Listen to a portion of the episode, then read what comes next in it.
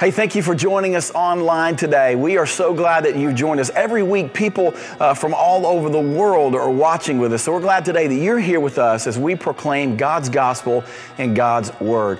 Uh, before we get started today, we want to let you know that this sermon is not meant to replace uh, the local and biblical community that you need to be a part of and the local church that you need to be involved in. This uh, sermon is supplemental uh, to you sitting under the care of a local church pastor um, and the care of a local church family. Uh, because Christianity is not about individual persons, it is about a people, it is about the church. So if you live anywhere in around the Middle Tennessee area, we would love for you to join us at one of our local campuses. Um, if you live outside of that area, we would love to connect you to a good church.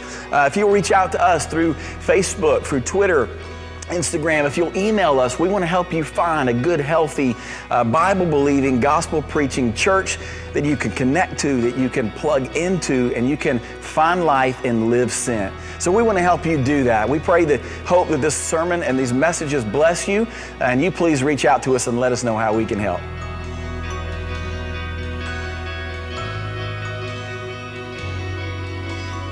So we're going to jump into John chapter 6 this morning and uh, look at verses 1 through 15. What we find there is what one of the it's one of the most well-known miracles that Jesus performs in all of his ministry. And it's the feeding of the 5,000 as it's commonly known as, right? And the feeding of the 5,000 is one of the most phenomenal things. And in it, what we find ourselves sometimes doing, and this is what we do with a lot of the miracles of Jesus, right? We sort of, in our time today, we've kind of downplayed them a little bit.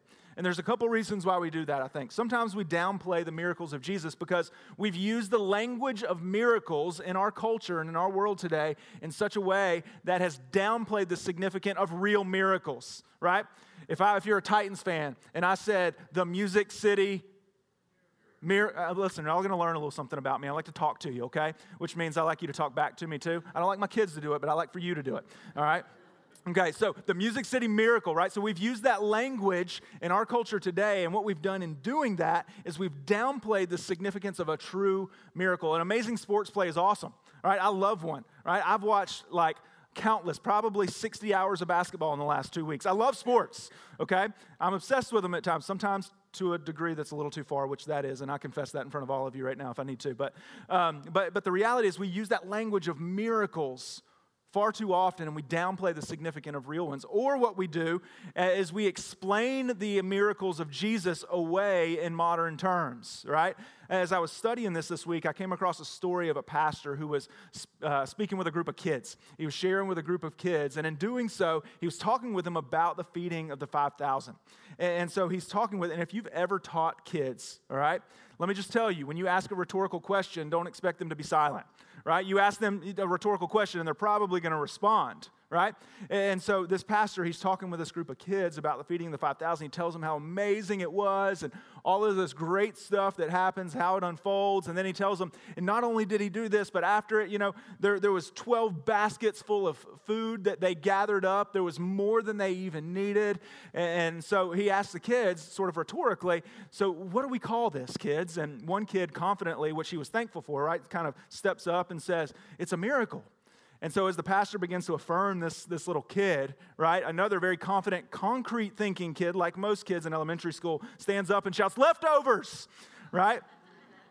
Because he's using modern language to sort of downplay the significance of a true miracle. Sometimes we lessen the impact and significance of, our, of miracles in the Bible by either using that language far too much about things that aren't really miraculous or explaining it away with our modern language. As we turn our attention this morning to John chapter 6, 1 through 15, here's what I want us to do. I want us to look at really four characters that show up in this encounter right? We see the crowd and, and we see the, the disciples. We see this little boy who brings this willing offering, right, to the Lord to use. Uh, and then we see Jesus. And here's what I want to just go ahead and tell you this is where we're going this morning. The first three of those characters, ultimately, the thing, the object, the, the, the source of satisfaction that all of them ultimately need, even if it's not what they're looking for, like Brad talked about a little while ago, what they need is that fourth character. It's Jesus. And so the crowd and the disciples and this little boy, ultimately, what they need is Jesus. And he's the one that we find that truly satisfies. in this story this morning. So, this morning, I want to read for us the first 15 verses of John chapter 6. It says this in verse 1 After this, Jesus went away to the other side of the Sea of Galilee, which is the Sea of Tiberias. And a large crowd was following him because they saw the signs that he was doing on the sick. And Jesus went up on the mountain, and there he sat with his disciples. Now, the Passover, the feast of the Jews, was at hand. And lifting up his eyes then, and seeing the large crowd that was coming toward him, Jesus said to Philip, Where are we to buy bread so that these people may eat? And he said this to test him, for he himself knew what he would do. Verse 7 Philip answered him, 200 denarii would not buy enough bread for each of them, even to get a little. One of his disciples, Andrew, Simon Peter's brother, said to him, there's a boy here who has five barley loaves and two fish, but what are they for so many? And Jesus said, Have the people sit down. Now there was much grass in this place, and so the men sat down, and about 5,000 of them in number. And Jesus then took the loaves, and when he had given thanks, he distributed them to those who were seated. So also the fish, as much as they wanted. And when they had eaten their fill, he told his disciples, Gather up the leftover fragments, that nothing may be lost. So they gathered them up and filled 12 baskets with fragments from the five barley loaves left by those who had eaten. And when the people saw the sign that he had done, they said, This is indeed the prophet who is to come into the world. Perceiving then that they were about to come and take him by force to make him king, Jesus withdrew again to the mountain by himself. You know, as we look at the, the different people, the different groups of people that are a part of this story, I want us to first focus in on, on the crowd. This crowd was incredibly eager, right? They were eager to be with Jesus, to, to see the next thing that he was going to do. And it says that this, we call it, right, the feeding of the 5,000. It says there, if you caught that as we were reading through it, it says that there were 5,000 men. So this likely doesn't include men or women and children that were gathered there with them. So the likelihood is very probable that there was maybe 10 to 15, even 20,000 people that were crowding to toward Jesus, that were moving toward Jesus in this crowd.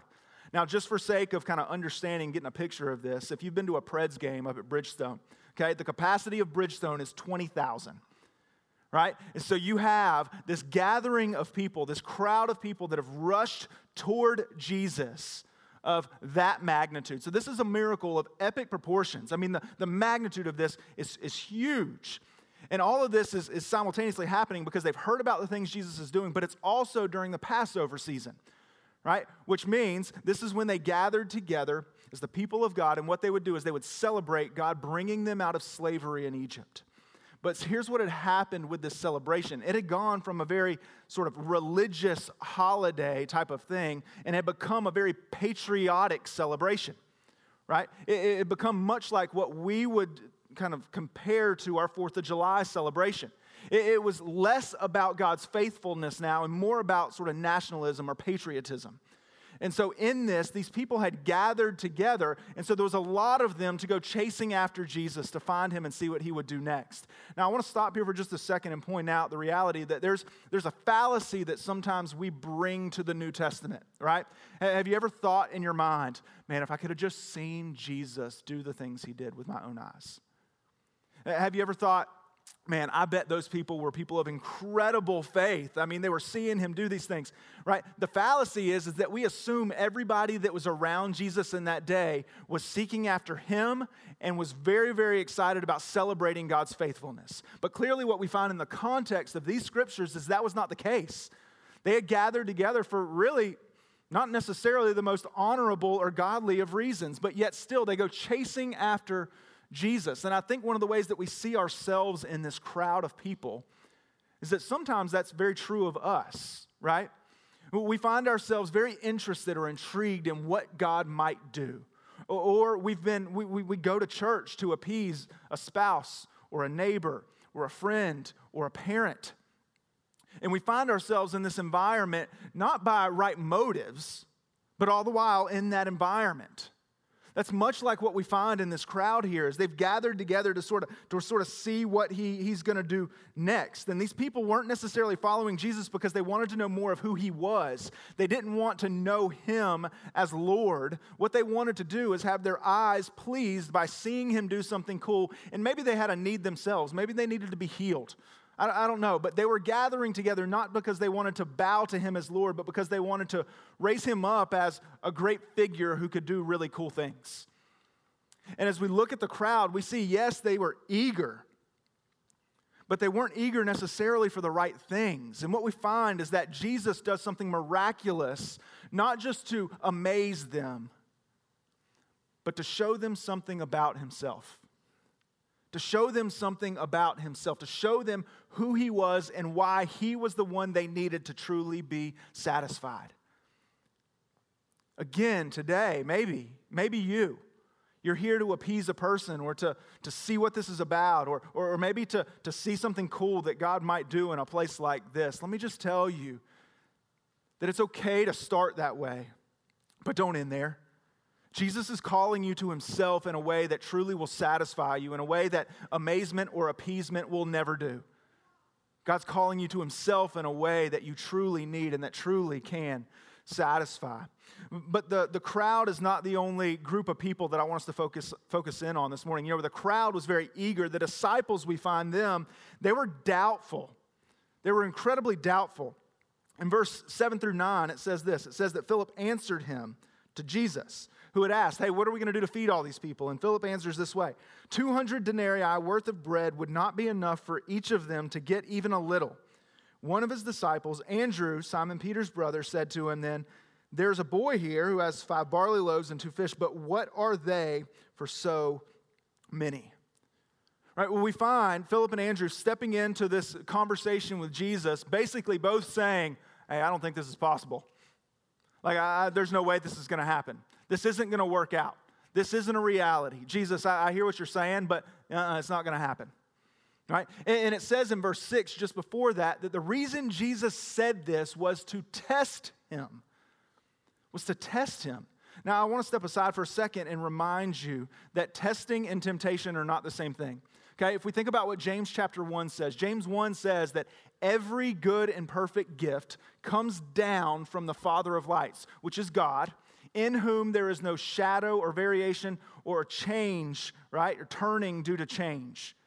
And it says, let each of us, when we're tempted, be sure not to say that God is tempting me because God tempts no one. As a matter of fact, he goes on and he says that we're tempted when we're lured or enticed by our own desires. And those desires, when they grow and give birth, they give birth to sin. That sin, when it grows and gives birth, it gives birth to death. Uh, the point I want, to, I want us to be reminded of this morning is that God is not tempting them, He's testing them. You know, the distinction is, is that temptation, which bursts from within the, I can't talk right now, wicked, wicked, wicked, evil hearts, right, that the Bible describes. It says that we're deceitfully wicked. Our hearts are deceitfully wicked above all else. The reality is, is that when we're tempted, that comes from within us. And what it does is it digs a hole right? Temptation digs a hole for us to go down and get more miserable in.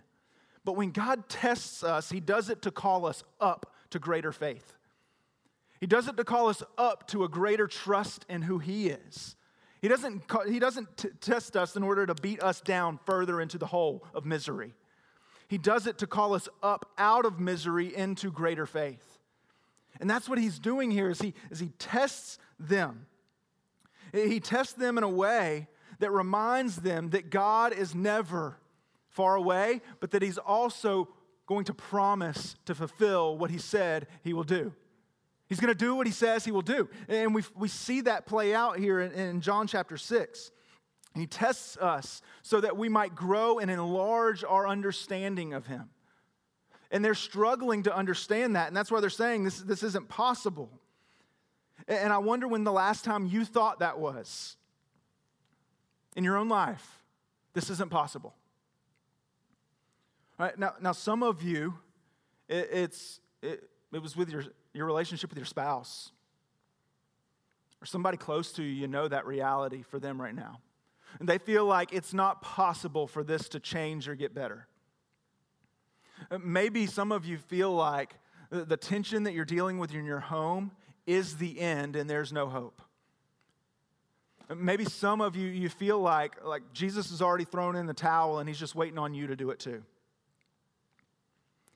Let, let this miraculous encounter with Jesus remind you that there's hope. That there's hope. That your circumstances are not the end. For some of you, your parents in the room, and you're dealing with this with your kids. And it seems like they never listen to what you say, right? I literally had a moment yesterday where I said to my wife, I feel like they listen to nothing that I say to them. All right? Or, maybe you're seeing a pattern in your kids where they can repeatedly are just making destructive decisions. And you're thinking to yourself, I guess this is it. I guess this is it. There is hope. That is not the end. Their, their circumstantial decision making is not their end. It's not the end of your responsibility to disciple them.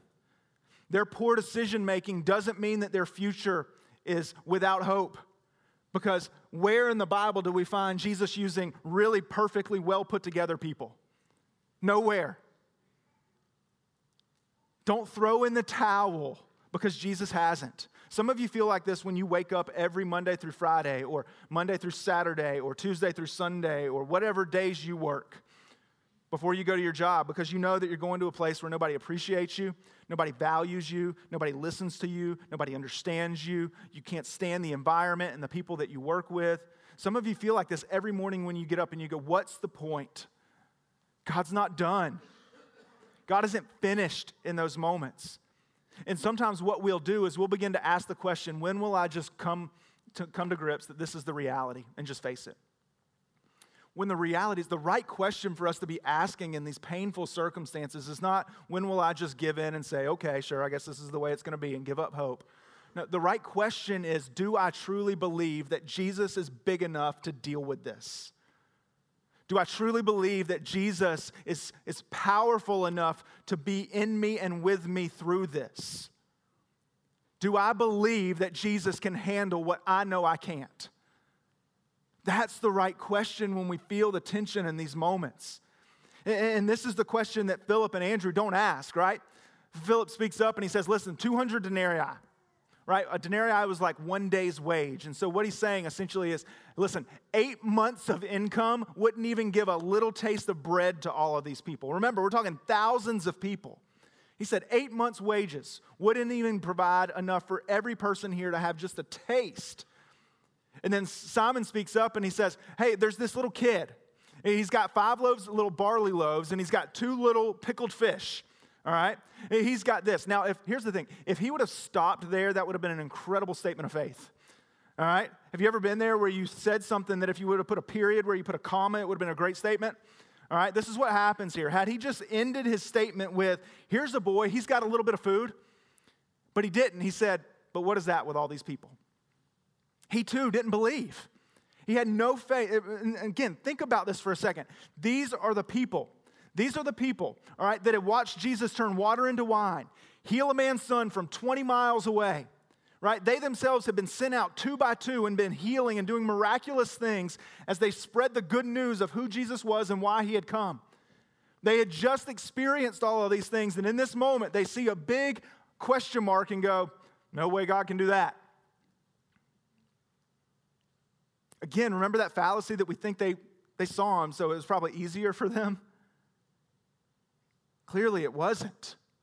They, they struggled with the same thing we do, with doubting whether or not Jesus can actually do what he says he's going to do. And I think, again, that we struggle with this. I struggle with this daily at times.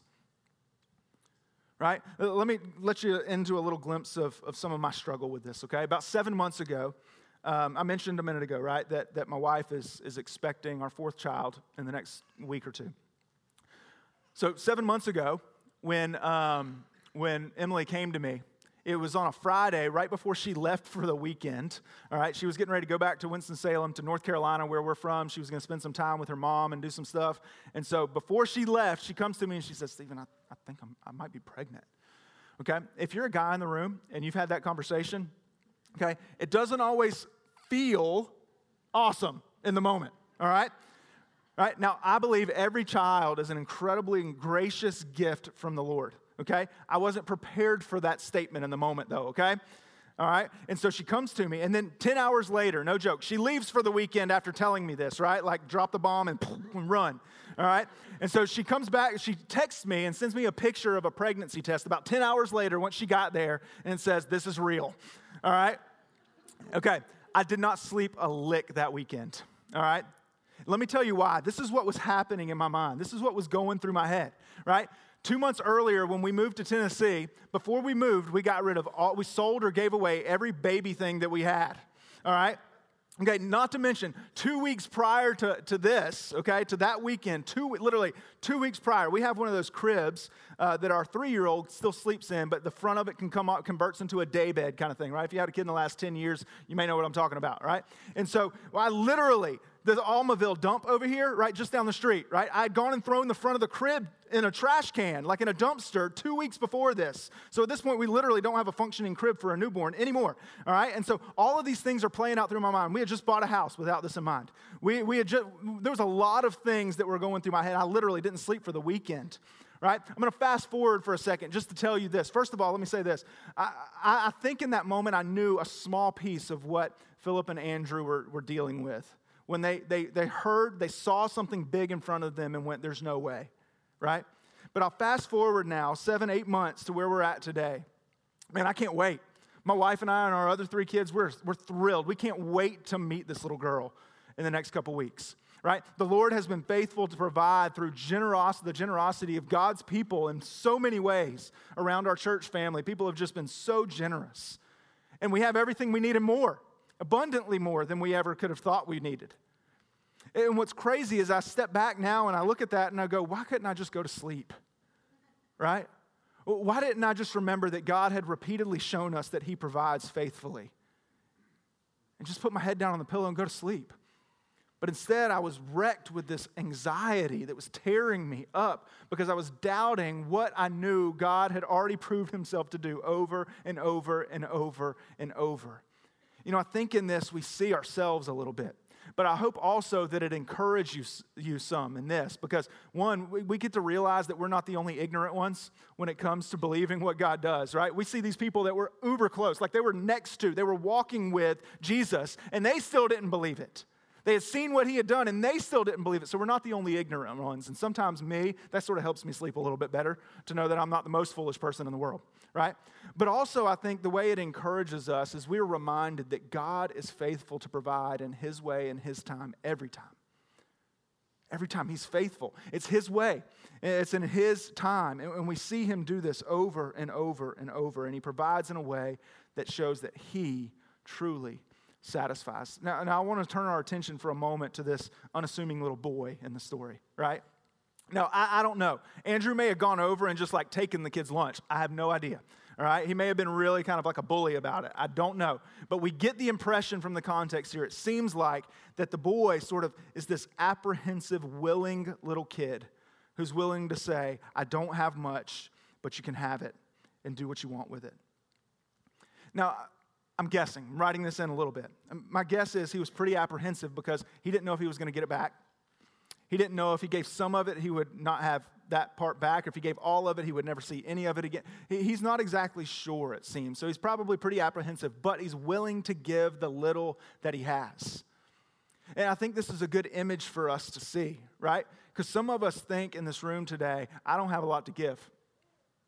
You're a believer and you think, man, there's not a whole lot to me. I mean, how could I help anybody? How could I provide any sort of direction or, or service for the church or for the kids in my own home? How, how could I do that? And we see this story with this boy who, who has very little, but yet he, he gives up all that he has willingly, right? Willingly, he does this. And as we see this, I'm kind of reminded uh, of, of what the Lord has been doing in us since our sacred gathering back a few weeks ago. If we remember, we set aside these few days to pray and fast together as a church family to try to see what it is that God was leading us to, to do, to become, to tackle the mountain to climb next. And as we've done that, we believe that we have great confidence that the Lord is leading us to really address the family, the home. Okay? Uh, I, I want to I want to talk for a minute, if I can, just about what that means, okay? Because you know, know there isn't a lot of abundantly clear plans yet. Okay, I understand that. But I want, I want to point out what that means. What that means is that we believe it's incredibly important that every single individual in every single home needs to make it a priority that them and every other person in their home is growing spiritually. So that every individual in every home sees that it is a priority for them and the others around them in their home to be growing spiritually. What does that mean? That means parents, you, your spouse, and your kids, it needs to be your priority that all of you are growing spiritually. If you're a single parent, it means you and your kids, it should be a priority that all of you are growing spiritually. If you're a couple, if you're a married couple without kids because you don't have any or they're old and out of the house, all right? It means that you and your spouse, it needs to be a priority that you and your spouse are growing spiritually. If you're single, and let me just go ahead and say, in all honesty, okay, when we start talking about family and the home, it is really, really, really hard to clarify that we don't want to let the singles not be important. Okay, we don't want to let that slip by. It's hard to communicate that the, the, sing, the role of a single in the home and in the church family is incredibly important, okay? And so I, want, I just want you to know that we're struggling with how to communicate this. All right, we're struggling with how to communicate this a little bit. But if you're single, you and anybody else in your household. Make it a priority that you're growing spiritually. And then on the other side of that, understand that as you do that in your domestic home, that you would do that in your church home. That you would do that in your church home so that you're serving and, and, and seeking to help the spiritual development of everybody in your church home. Let me just tell you in this room, the next generation desperately needs you desperately needs you. And I'm not just saying that because I'm, I think next gen all the time. The next generation desperately needs you. But let me also tell you the flip side of that is that the older generation, wherever you're at, the older generation desperately needs you too. And guess what? Your own generation desperately needs you too. Your church family needs you so that we can grow spiritually and develop spiritually. And let me just say this, sort of as an aside if your spiritual formation only consists of people, the relationships for your spiritual formation only consist of people in your own generation, I would highly recommend you step out of that, add to that. You know, the Bible talks repeatedly, Old Testament and New, about one generation declaring the work of God to another, that the things of God should be proclaimed from generation to generation, not from my generation to my generation, but from generation to generation. It's a two way street where the younger proclaims to the older and the older proclaims to the younger, and that can only happen when we're together. So, as we talk about the family and we talk about the home, we're talking about us being a part of one another's spiritual formation and prioritizing that in the home, whatever your home looks like, prioritizing that in the church, right? So that the generations are communicating with one another about the great things that God is doing. That's why we've put together a resource, like I mentioned earlier, this Easter week family worship guide. The whole idea is that we want individuals and families to have an easy, tangible resource that can help you to be growing spiritually in your home. Let me just tell you a little bit about it, okay? It follows a simple pattern that all of us are capable of doing, okay? This is a very achievable thing. This isn't like a 45 minute to three hour devotion a day kind of thing, okay? This is an easy thing that probably for a family might even take you seven to 10 minutes at most, okay? It follows this pattern read, read the Bible, pray about what you read in the Bible, and sing. Respond to God about what you've seen and heard in the Bible. Read, pray, sing. It goes through the, the, the, week, the Holy Week, right? The, the time leading up to Jesus' death and resurrection. Matthew 21, 1 through 11, that Brad talked about just a little while ago, that's today's reading for it. It's very achievable. And then it gives you three or four things to pray about in light of what that text says. And then it gives you links. All right, this is a digital thing. It's available on the app and on our website. Okay, it gives you digital links to YouTube links to songs that you can watch and sing along with and listen to together. Even so easy as that if you've got kids, there's a link every day for a song that targets your kids. There's songs that they sing in kids in our uh, soul station, our kids worship, songs that they sing in clubhouse, our preschool worship. Like it's achievable for everybody at every stage. So easy. I mean, got the motions and the videos and everything for them to do together. And if you're a parent, I would highly recommend you acting like a fool and doing the motions with your kids. It's awesome, right? Their, their, their trust level of you will go up quickly. So it's so easy and achievable. And I want, I, I hope that you have wins in your home this week. As an individual and as families, that you have wins in your home this week. But I also hope that this allows you to create a pattern in your home where you're doing this regularly, daily, right? And there's, there's tons of resources out there that make this easy. Uh, one that comes immediately to mind is, is one that one of our own church members just put out recently. Brian Dembowczyk put together this book called Cornerstones.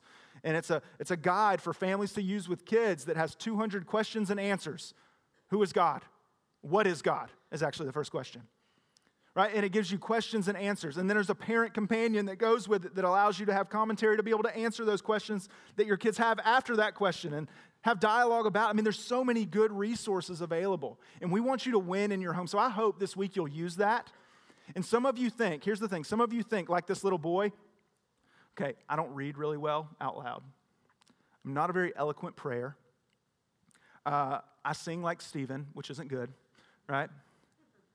Some of you might think that and go, I, I, don't, I don't know that I can do this. Maybe I could do it by myself, but I don't know that I could do it with anybody else. You know, this little boy brought a little bit, and God did much with it. Here's what I would ask you to do don't test God, but give him your little and expect him to do much with it. It may be overwhelming, it may be scary, but try it. Try it this week. We've tried to make it easy. And hopefully, this can develop a pattern in your own home. I, I, let me just reiterate before we move on that, that as we look at this little boy, right, the point is this is that whether it was the crowd who was eager, the doubting disciples, or this little boy who was sort of apprehensively willing to give of what he had, all of them needed to be satisfied by Jesus. And as we turn our attention to him, this fourth and this primary character in the feeding of the 5,000, what we find is that Jesus shows that he satisfies by his compassion and his power. His compassion and his power. Look at this in, in verse 3, 5, and 6. It says this Jesus went up on the mountain, and there he sat down with his disciples. Lifting up his eyes then, and seeing that a large crowd was coming toward him, Jesus said to Philip, Where are we to buy bread so that these people may eat? He said this to test him, for he himself knew what he would do. You know, a little bit of context of what's happening here is John the Baptist, which is Jesus' cousin, a man that Jesus had called the greatest man born of woman. John the Baptist had just been beheaded, he had just been killed. Disciples had taken the body and buried him and then come and shared this news with Jesus. So imagine the likelihood is very high. Jesus was fully man. So he experienced emotion. We know that he wept. We know that he hurt. There's a high likelihood that he was heartbroken in this moment. And he probably wanted to get away and mourn right? Contextually, we also know that he had been working hard in his ministry, performing miracles, serving people, meeting needs, teaching. And in that, there's a high likelihood that he probably needed some rest. He's probably exhausted, probably needed to refuel a little bit. And then we also know that he had just sent out these, his disciples two by two to go and, and to minister, to, to do the miraculous, and, and to, to share the good news that Jesus had come and why he had come and what he was doing. And so they were coming back to him. There's a good chance. These were his closest friends. So he probably wanted to sit down and hear them talk about the things that God had been doing through their work. He's exhausted. He's heartbroken. He wants to spend some time with his friends. So they go across the lake. And at the same time, this crowd of thousands of people run around the lake to get to him. And he sees them coming to him. And imagine, could he have said, Yo, time out. I need a break, okay? Going hidden in his closet to get away from them. But instead, he has compassion. In the midst of his exhaustion and heartbroken mourning that he's experiencing, a desire to be with his friends again, just them, and hear, about, hear them talk about what God is doing, he doesn't turn away the masses, he turns to them and he welcomes them gladly. What a picture of the heart of God. What a picture of the heart of God. He's not too busy for us. You know, billions of people, some 7 billion or so people in the world. And you know that God knows exactly what you need where you're sitting right now as an individual. every one of us. He's not too busy for us. I think about First, First Kings 18 when Elijah is on, the, on top of Mount Carmel and this sort of this showdown between him and the prophets of Baal. And they're, they're kind of, you know, okay, you show me, you work out trying to get your God to conjure up some kind of fire. And then Elijah says, hey, I'm just going to wait and watch you. And then I'm going to call on my God and he's going to rain down fire. And he goes over and he sort of like mocks them a little bit. Elijah does. And he says, Where's your God? Is he busy? Maybe he's relieving himself, is what the scripture says. It's kind of entertaining to hear, but he's mocking them, saying, Your God must be tied up with something. He can't help you right now.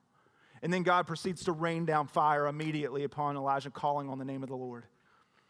You know, we see a reminder of this here that Jesus shows compassion. He's not far off, He's near to the brokenhearted. He is what we need. He satisfies our deepest longing, and He's not holding back with that. He's ready with that to hand it to you. But we also see this picture of, of, of how this is playing out. He, he, he's healing, right? He's doing something significant. He's providing for them. And he's compassionate towards these people that are eager, but he's also showing his power, right? Listen to what it says in verse 10 and 11 that Jesus said, Have the people sit down. Now, there was a lot of grass in the place, so the men sat down, and about 5,000 in number. And Jesus then took the loaves, and when he had given thanks, he distributed them to those who were seated. So also the fish, as much as they wanted. See, Jesus, he takes the bread and he gives thanks, and then they begin distributing it. And they keep going, and they keep going, and they keep going. What was it like, like the magician with his hat and the little handkerchief kind of thing? I don't know right? I don't know if it was like they just kept coming and they were going, oh, this is crazy, or if they were just handing it out, or I, I don't know how it all went down. I don't know what was going through everybody's mind, but I can tell you this Jesus was demonstrating his power in that moment. He was demonstrating his power and he was satisfying these people by his power. He was satisfying them in a rich and significant way. He was giving them what they need. Now, let me just ask for us this morning is this the Jesus that we believe in? A compassionate Savior, and a powerful Lord. See, sometimes I know my temptation is when I'm when I'm dealing with sin in my life, I really want that compassionate Savior, but don't want to have anything to do with the powerful Lord. But when I know somebody that I don't really think very highly of in my life is dealing with something, I want the powerful Lord to come out and I want the compassionate Savior to go in hiding. But the reality is, is what we see here in Jesus is that he is satisfying them as compassionate Savior and powerful Lord because we can't get part of him without all of him. It's all or nothing with Jesus. And so he's showing them that he's compassionate towards them as he gives up his comfort to serve them and provide for them. But he's powerful enough to do that in a way that amazes them and, Lord willing, hopefully leads them to be satisfied by him, not just the bread. You know, I, I wonder as we consider this story where do you see yourself in it? You know, I think for some of us, our tendency is to look at this story and go, man, I need to be more compassionate. And I probably need to just, I need to kind of push on and, and be more powerful in the way that I, that I demonstrate Jesus to people. But I don't think that's the point of this for us. I think where we see ourselves best is in the crowd who was eager to watch what Jesus would do, but they weren't so eager for him. I think we see ourselves in the disciples who were very doubtful, even though they had watched Jesus do these things over and over already, they were doubtful that he could do this that day. I think we see ourselves in the apprehension of this little boy who gives his little and watches God do much with it. I think that's where we see ourselves in this story. And all of it points to the eager desire that's misguided, right, for, these, for the crowd, the, the doubting of the disciples that's, that's proved wrong by Jesus Jesus' willingness to take this little boy's offering and do much with it. In all of it, what we see is that Jesus is the only one that could satisfy all of them. And I would tell you today, Jesus is the only one that can satisfy any of us. No matter what we're looking for in coming to church, no matter what we think God's capable of doing or not, no matter how apprehensive we are about giving Him the little that we have, Jesus is the only one that can satisfy. This morning, I hope that as we looked at, at this story, this encounter, this amazing thing that God does, that hopefully you've seen and you're hearing, that wherever you're at and whatever you're looking for, that Jesus, Jesus is the only one that can truly satisfy. Amen? Amen. Let's pray together. Father, we're thankful for the way that you do provide. Uh, over and over and over and over, you show how you provide. And this morning, I pray, God, I pray that we would trust you in that. God, I pray that we would find ourselves as those that are eager to, to see what you might do next, but missing the object of what you've called us to, you. God, help us to see that Jesus, in our eager desire to see what you do, that we would see Jesus as the one who satisfies. Lord, in, in our doubting, in our mistrust of you, help us to catch a glimpse, the Father, that, that you are faithful, that you provide, that you give as we need, and more. God, in our doubt, in our fear, in our anxiety, in our pride, in our arrogance, would you show us that Jesus is the one that satisfies? Lord, in our apprehension about giving the little that we have for you to use, Lord, would you lead us to put our eyes on Jesus, the one who truly satisfies, and trust that you do what you say you do? Lord, in all of this, I pray that our hearts would be enriched, that our understanding of you would grow because we've seen Jesus today. We've seen his work through your word. God, we've experienced his work in our own hearts.